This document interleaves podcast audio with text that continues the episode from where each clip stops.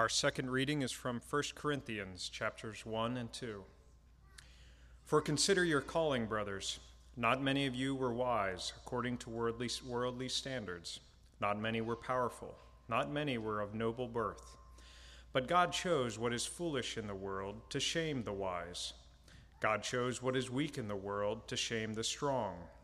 God chose what is low and despised in the world, even things that are not to bring to nothing things that are, so that no human being might boast in the presence of God.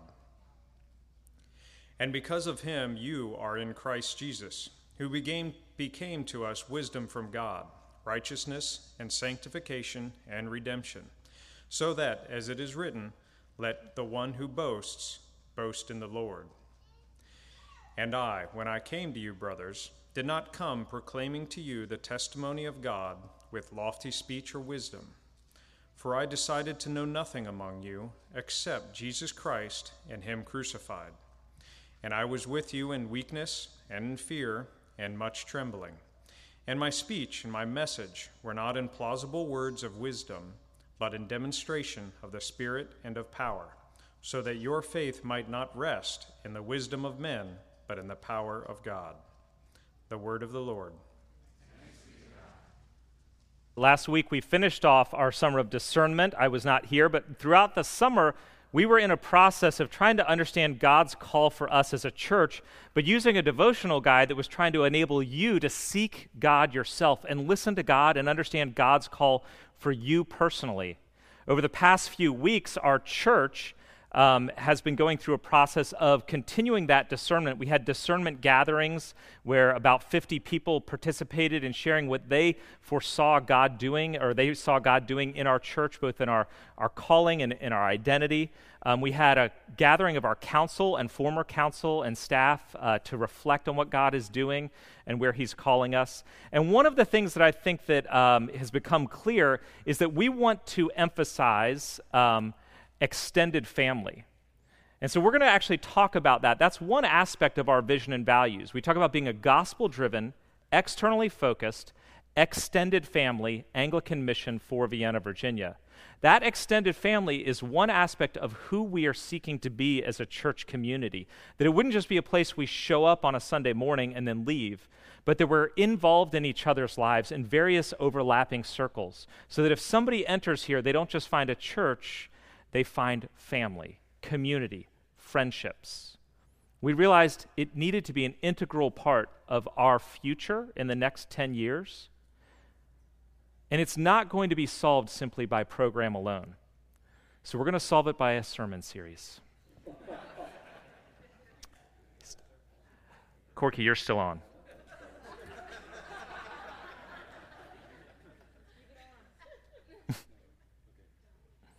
We actually uh, did a series on this back in 2014, and we used the book of 1 Corinthians back then as well.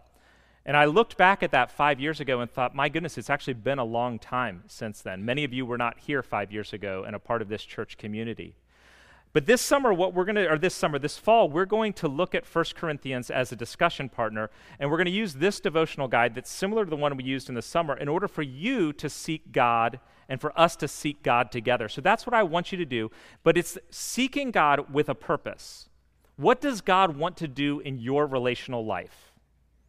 So, as a church, if we're going to have a better, deeper, wider community, it's going to involve you and me having deeper and wider community. It's you and me developing friendships here and outside of that and pushing in deeper, spending more time with one another, and learning how to do that in a way that five or 10 years from now, you have a deeper and wider set of friends, of people in this church and in the wider community that you say, I have this relational circle in these relational circles.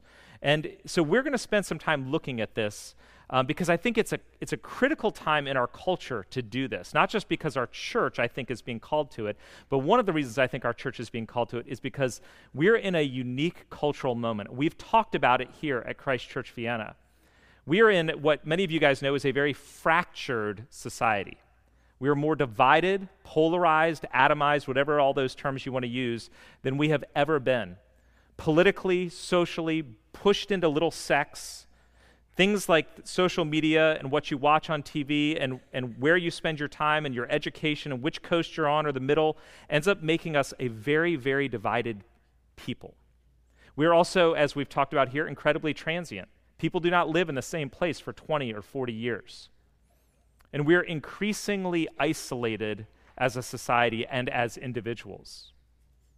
According to studies that were done by uh, Duke University on the US Census as well as Cigna Health Insurance, one fourth, one fourth of people in America live alone. That's more than at any other time in history.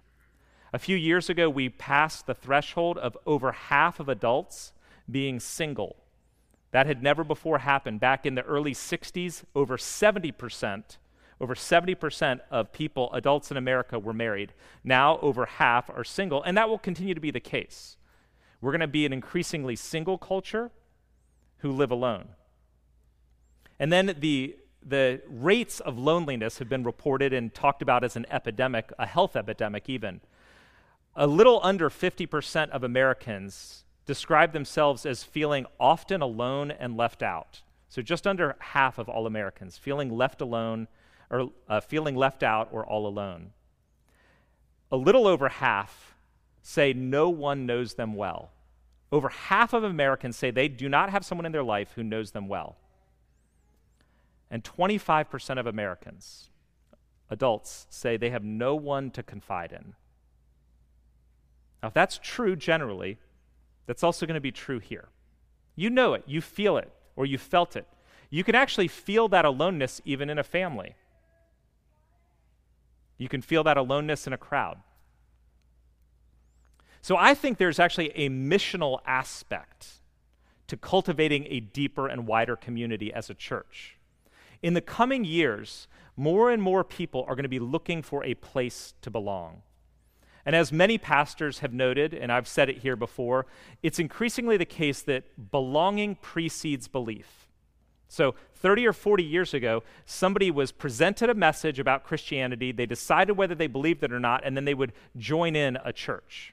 And so you had to have a convincing argument. You had to be able to argue in, in logical terms and be able to pre- present the proofs. That doesn't matter as much anymore. What matters is authenticity. What matters is whether you have humility. What matters is whether you can extend grace.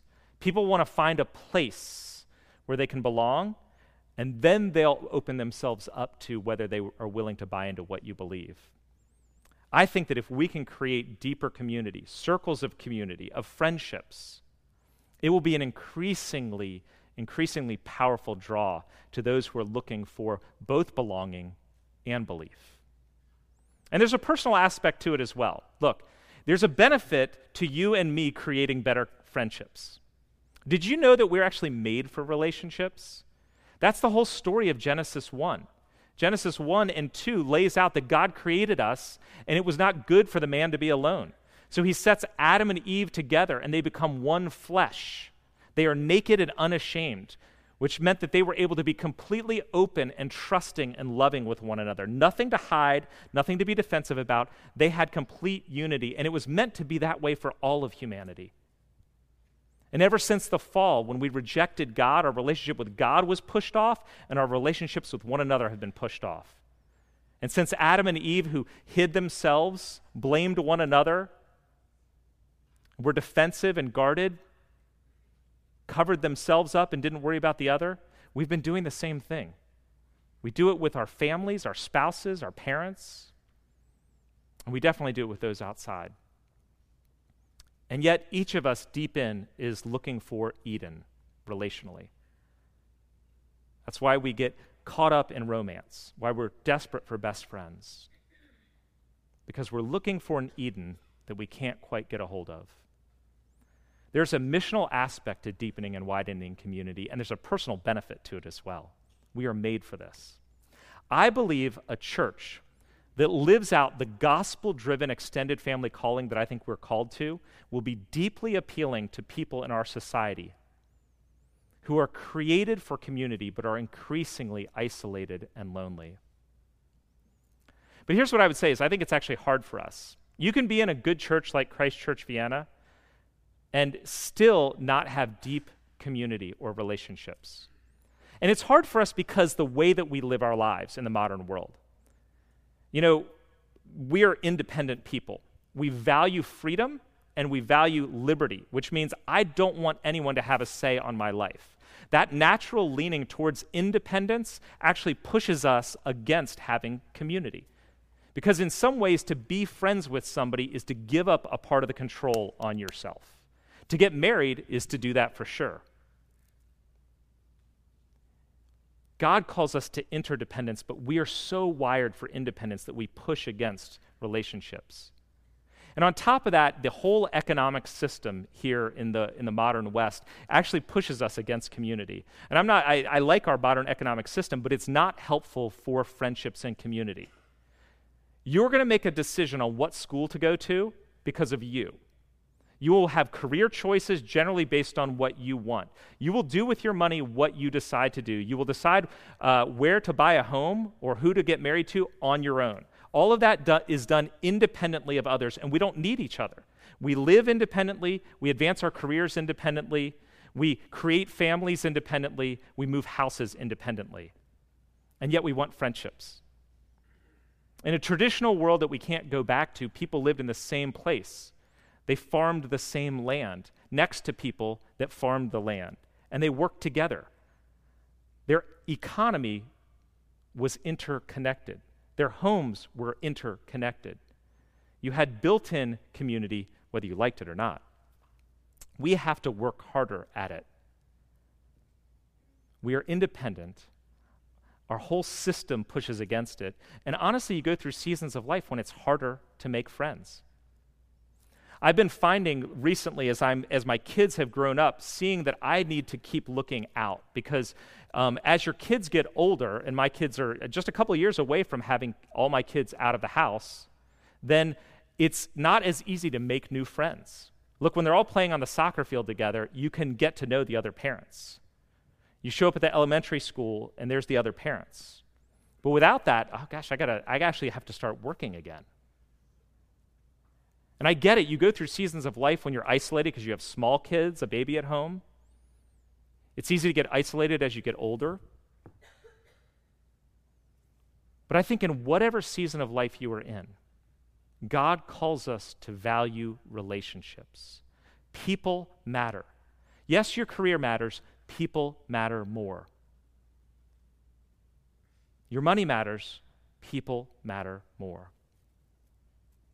And so, this fall, we're going to be looking um, at 1 Corinthians. And what I want you to do is to do a little bit of hard work, self examination. I want you to audit your relational world. Do I have deep friendships? Could I go deeper with them? Have I closed off my circle of friends? Could I go wider? How does God want me to cultivate relationships with people in this church community in order to create a deeper and wider fabric of friendships and interweaving relational community where everyone could find a place to call home. I also want you to look at the gospel and think about how what God says about who we are challenges our values, the things we think we need, our definitions of success, and reorients them both around worship of Him as the true Lord and around emphasizing people over everything else. And then my call is that we reorient our lives a little bit. Choose one or two things a different rhythm in your life, a priority that steps up and another one that steps down. Commit to some people or getting together with them in order to elevate relationships in your day to day life. And the reason why we're going to use 1 Corinthians is because the church in Corinth, according to 1 Corinthians, was a relational mess. They, they were a nightmare of people. They, they had divisions and factions between different, different parts of the church. It was like the Corky faction and the Johnny faction and the Rod faction, and we were all like fighting each other. We do actually have that here, so we got to work on that. But we're going to get over that this fall.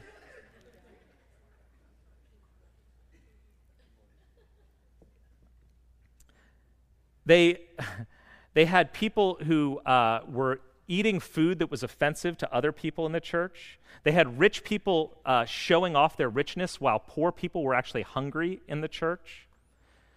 They had uh, people who had charismatic expressions of their faith, kind of feeling superior to those who didn't. And then there was sexual impropriety that was all messed up within the church community, ruining the kind of relational networks that were there. They were a mess, and it's a good backdrop to see how God wants us to really live, the relationships that He's calling us to. And so we're going to use 1 Corinthians as a discussion partner. In the midst of all of this, what we're going to find, and Paul starts this off, and it's our emphasis this morning, is that the gospel is key. Jesus Christ crucified is essential to the kind of relationships that God is calling us to. You can attempt to get there on your own apart from it, but there's something unique that the gospel enables that changes you and me and enables us to become friends in a way that is not going to be as possible apart from the gospel. You see, the, hu- the gospel requires humility to believe. The humility the gospel requires to believe and the grace that the gospel offers us is a power. It is a power that enables us to love people, a kind of love that is counter to our culture's isolated and increasingly divided storyline. So take the time this fall with me to let the gospel sink in. If you've never really bought into it, examine it and say, Do I buy into this, Jesus Christ crucified? If you've already believed it, let it sink in deeper. Let it push into your economic choices, how you do daily life. What does the gospel, a Jesus Christ crucified, have to say with how you relate to others? And then apply it again and again and again with your spouse, in your interaction with your mom and dad, how you treat that other kid at school, the way you deal with the person across the aisle. 1 Corinthians is what we're going to be looking at. And it's a great backdrop because Paul gives us his thesis statement, which we didn't read in verse 10. Paul says, Here's the thesis statement. Here's what I'm writing this whole letter about. I appeal to you, brothers and sisters, implied, by the name of our Lord Jesus Christ, that all of you agree that there be no divisions among you, but that you be united in the same mind and the same judgment. Why does he have to urge them to not have divisions? Because there are divisions. You guys are a mess. Let's get it together. God calls us to unity as a body of Christ. And there we get very clearly most every New Testament letter is written because of heresy, false teaching, wrong doctrine. 1 Timothy, Galatians, essentially Romans was probably written for that reason. All these letters, 1 John, were written because there was heresy and bad teaching, bad doctrine. But 1 Corinthians isn't really about the bad teaching. It's the bad relational practices. It was a sociological issue, not a theological issue. And that's why this is such a perfect backdrop for us. Paul lays out that in order for them to have unity, they need to understand the power of the gospel and the centrality of Christ crucified.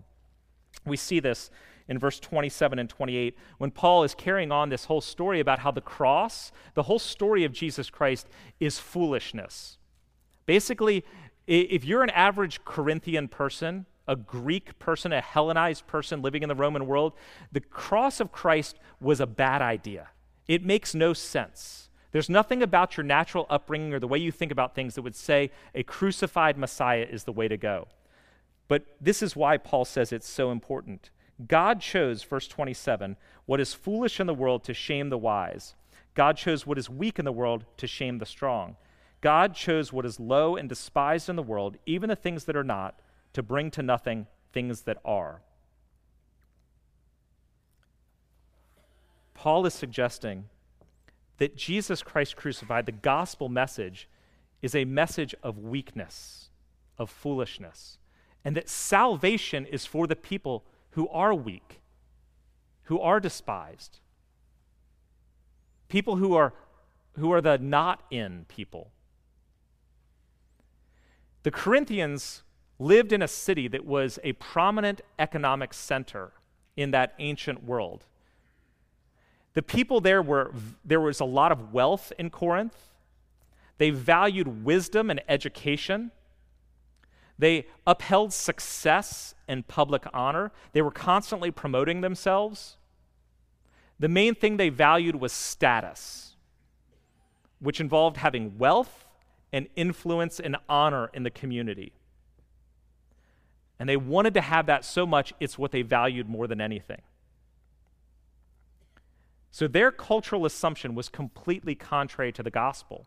What Paul does not do is, Paul doesn't come in and say, hey, let me convince you why Christianity is true or why it fits in with your views of wealth and honor and status. Instead, he throws it upside down. He says, This is what your culture values. The gospel completely upends that. It says that the God of all the universe humbled himself. You want honor? Your Christ was crucified on a cross naked, fully ashamed. If you're going to believe in this Jesus Christ, you're going to have to get over all of your cultural demands and submit them to the cross. The cross, Paul is saying, is foolishness that shames the wise and educated and talented. It is a message of weakness that shames the strong and the powerful and the wealthy. It is a message for the low and despised, overthrowing fame and popularity and being in. And the gospel overturns not just the Corinthian culture, it overturns every culture. Every culture is challenged by a cross. A cross puts to death every value and assumption that we bring into it.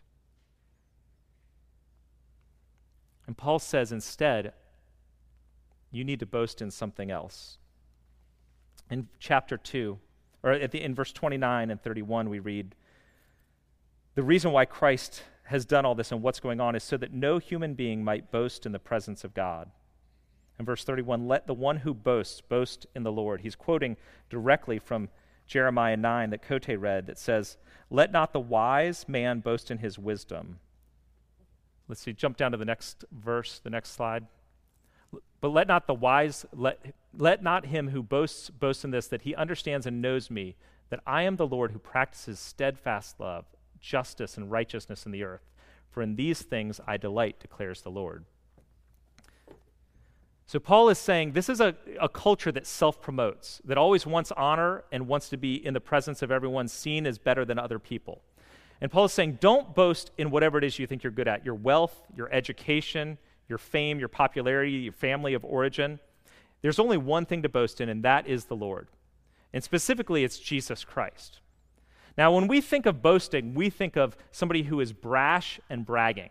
Like you see it on a football field every day. You know, this Sunday afternoon, somebody scores a touchdown and they, they look like they're showing off. They're bragging, right? And sort of in our head, we think, okay, I don't do that. I'm not that guy. I'm not a boaster. I don't brag. But the term that's underneath this, this term boast, is not about necessarily just showing off and bragging. It's what you glory in. Glory is a key word throughout the Bible. To boast in something is to take pride in it, it's to put your confidence in it. It is where you derive your sense of meaning and your source and your sense of worth.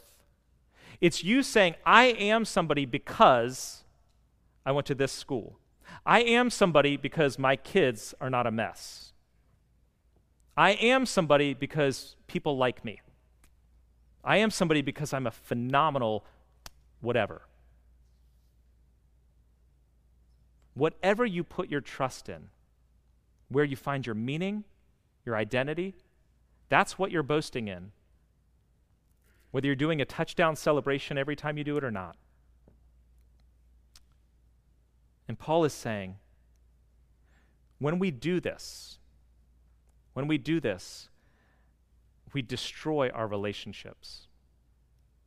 And you know, we see this too. Like, we live constantly comparing ourselves. And whatever it is that you put your hope in, right? You boast in, whatever you boast in, you're going to be constantly feeling superior or inferior to other people. Right? So if you if you get your your sense of meaning and identity and worth because you're the person that everybody likes. And then all of a sudden somebody enters, moves into the community and people really like them you feel completely threatened because you're knocked off your pedestal. Maybe you're no longer the one that everyone likes, maybe she is. If you were the best person in your office, and then all of a sudden somebody else enters who happens to be better, you're completely thrown. We walk around with a constant sense of superiority based on whatever it is we care about, or inferiority because we're not living up to our own standards or comparing ourselves well to others. When we put our hope, when we boast in anything but God, every person becomes either a threat or a commodity. They are a threat to my standing, and I have to keep them down, get rid of them, or avoid them. Or they're somebody to use to, to fill myself up, to compare myself to, to step on to get to the next place. Paul says there's a whole other way, and that is boasting in the Lord. And he talks about it more explicitly in chapter 2 when he says, And when I came to you, brothers, I did not come proclaiming to you the testimony of God with lofty speech or wisdom, for I decided to know nothing among you except Jesus Christ and Him crucified. And I was with you in weakness and in fear and much trembling. And my speech and my message were not in plausible words of wisdom, but in demonstration of the Spirit and of power, so that your faith might not rest in the wisdom of men, but in the power of God. You see, Paul entered a culture that loved traveling speakers, they valued entertainment and philosophy. Paul walks in and says, I didn't come to you as a great entertainer. I didn't come to you with all sorts of philosophical ideas. I came to you humble I kind of stumble in my speech. I'm not a very good looking guy. And, and I just told you about Jesus Christ crucified. And then I, I use the power of the Spirit to show you that God is alive. Because I don't want you to put your trust in me. I want you to put your trust in Jesus Christ. He's willing to admit his weakness. He's willing to admit his shameful side because his boasting is not in how people view him. It's not in his oratorical skills. His only boasting is in Jesus Christ. He could have come in and said, You know, I'm actually very highly educated, and I'm a Roman citizen, and I've traveled the world, and I'm actually smarter than you realize. But he doesn't, because that doesn't matter to him anymore.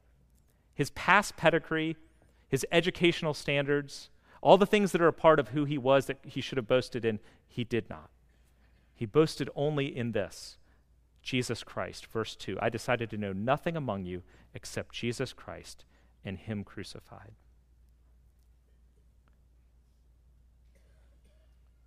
When we live apart from the gospel, when we do not boast in Christ alone, relationships break down.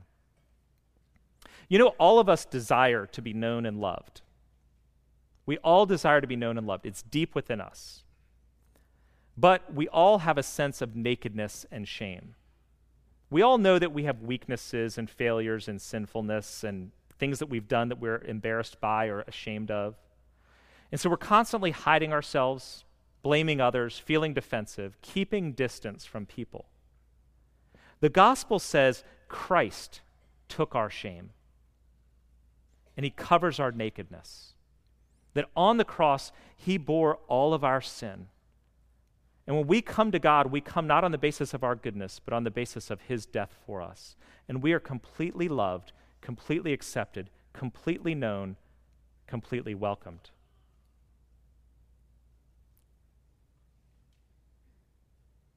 When we realize that, that we are covered, that we are loved, that we are known, we can finally love widely and generously and fully.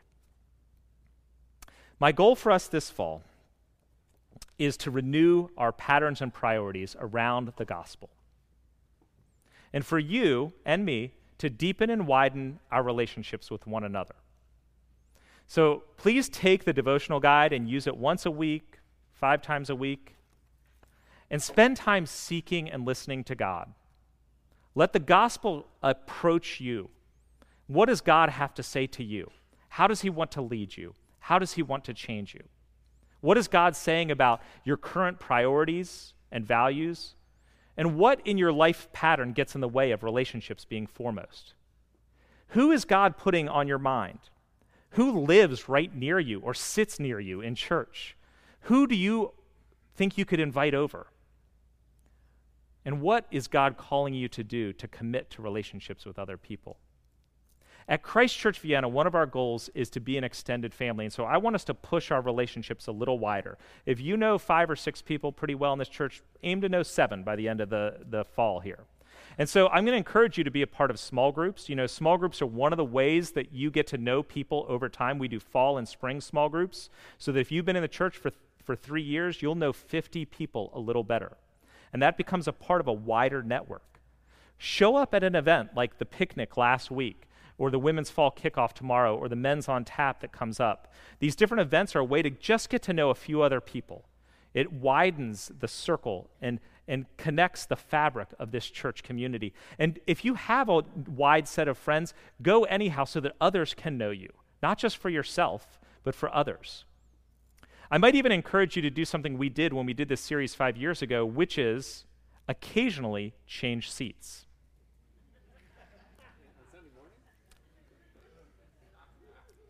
So I know that's scary. And some of you, that is terrifying. So you stay where you are. And if literally 10 or 20 of you did this, even just once this fall, you'll get a new perspective. Sit on the opposite side, come forward, or go back, even if you do it just once. There's a couple in our church uh, that does it pretty regularly. And what's interesting is I pretty much know when somebody's visiting or new. Corky pretty much knows when somebody's visiting or new. And this couple is the only other people in our church that know because they move around enough to recognize when somebody is new. That's a part of interweaving our church community. Do it just once. Maybe even stay once this fall for coffee, or stay two minutes longer than you normally do. Maybe, maybe even commit to this church, become a member. Do our gospel and life study and say, you know what, I'm going to commit to this church. Our aim is a is to take the, the wider community and push you into a smaller community and so that you can find friends. It's to go from the city to the neighborhood to your close friends. But we cannot force it. I need you to step in and to help weave the network of these friends here. And so, not just wider, but I also want you to go a little deeper with your friends. So start with this Who do you already enjoy? Who do you click with? Who is easy for you to connect with? Good. Keep spending time with them.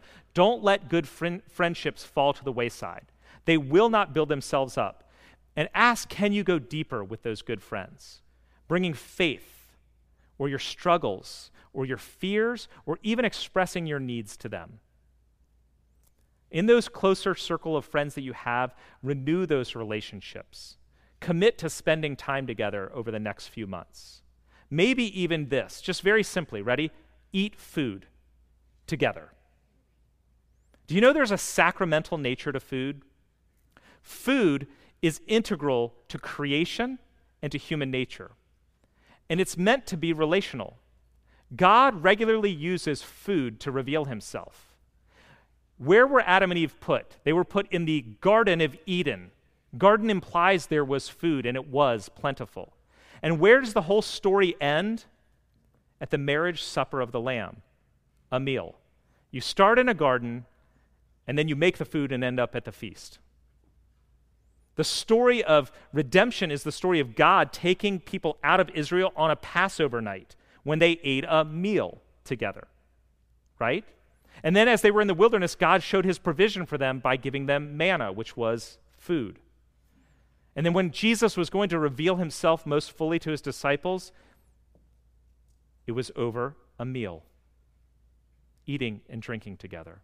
And that's the beauty of the Lord's Supper and doing it weekly as we do. It's bringing to bear that food together, Christ in and with and for us today. I actually think just if you committed to eating with people regularly, it would be a significant strategy for us becoming an extended family and being more externally focused. Home hospitality and meals. Inviting people to your home, inviting them into your life, and entering theirs, saying yes when they invite you over. And then meals, whether that's in your home or at uh, Cafe Amore or the Vienna Inn or you know whatever. The Lord's Supper every week is a part of that. Uh, one person in our church talked about uh, years ago, Christchurch Vienna had donuts every week, and we were known as the donut church. I would be okay if we built on that and we became the eating church. If people said, oh, yeah, that's the church that people eat together all the time, it would create the sort of community that people are desperate for because community is built around there. There's a spiritual element to it, a sacramental nature to it, a powerful element to eating and drinking together. I believe Christchurch Vienna is being called to cultivate community in the coming decade. And this will take each one of us seeking God, being changed, and learning to value friendships in a new and deeper way. Our love for one another and our gospel driven friendships will be an increasingly powerful way that God reveals himself to us and to a skeptical world in the coming years. Let's pray. God, you created us for community, but because of our sinfulness and brokenness, we live apart. By your grace, by your humbling and death, you have reconciled us to God so that we are fully known and fully loved, and we can open ourselves to know and love others. Give us the courage to examine ourselves, to look at the world around us, and to open ourselves to one or two more people this fall. And weave in this church a deep and a wide community, an extended family of friends who love each other and reveal the goodness of Jesus Christ, in whose name we pray. Amen.